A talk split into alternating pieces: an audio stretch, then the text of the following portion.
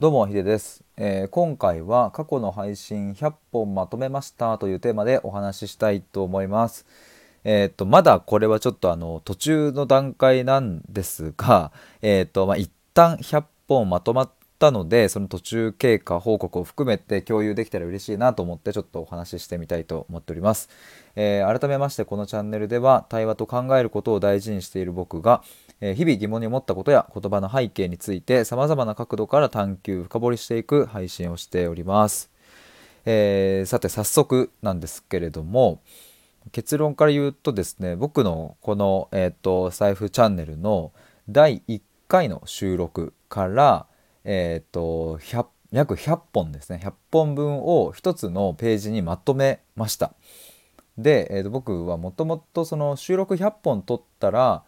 初ライブをやるっていうことで決めていたので、厳密に言うとですね、その初ライブのところまでを、まとめました。で、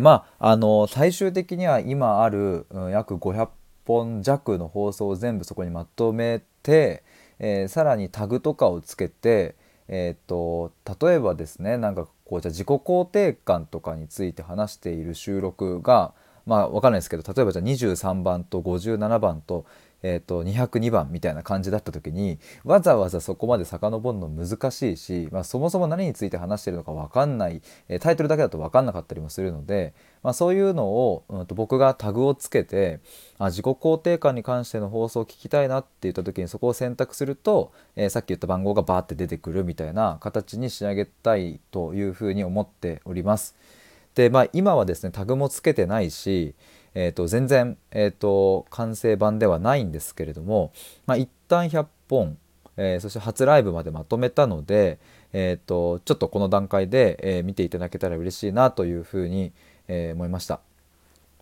スタイフの今の仕様だとですね、やっぱり過去の放送に遡るのってちょっと大変だし、僕とかはもうその放送数的に一番下とか逆真ん中とかまで遡るのとかも結構大変だったりして、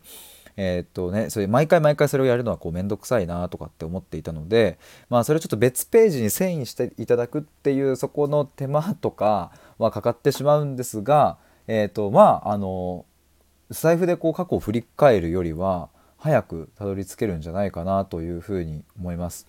で、概要欄にそのリンク貼っておくのでぜひ見ていただきたいんですけれども、これはですねツイッターとかで僕が共有した時にこうですかみたいなリプをいただきまして改良を重ねた版なのでちょっと良くなったんですけども、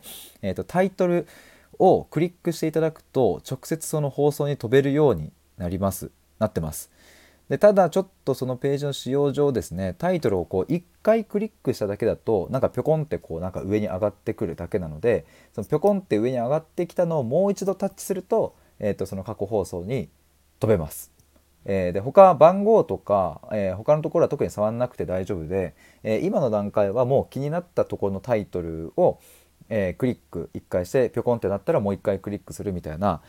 感じで使っていただければいいなというふうに思います。